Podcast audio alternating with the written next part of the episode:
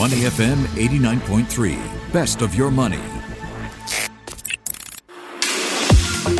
Market View Minutes with Michelle Martin on Money FM 89.3. Investing in drug makers can be tricky business. Some tests pan out, others fall flat.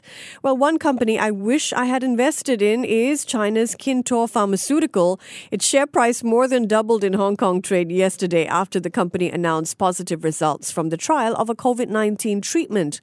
Kintor has developed a pill that dramatically reduces the risk of hospitalization or death from COVID-19, particularly amongst middle age and the elderly.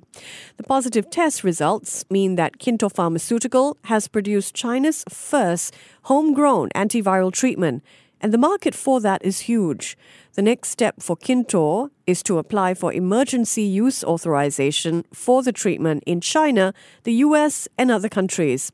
One word of caution here, a Brazilian company ran tests on the same drug as Kintor, and while those results also looked positive, they were highly criticized by others in the scientific community.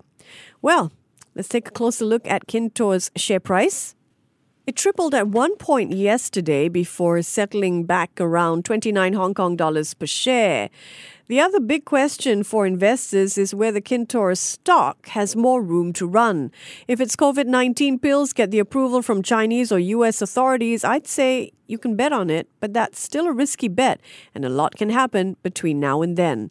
Kintor is not the only company to develop a COVID-19 antiviral pill. Merck and Pfizer have both done so as well.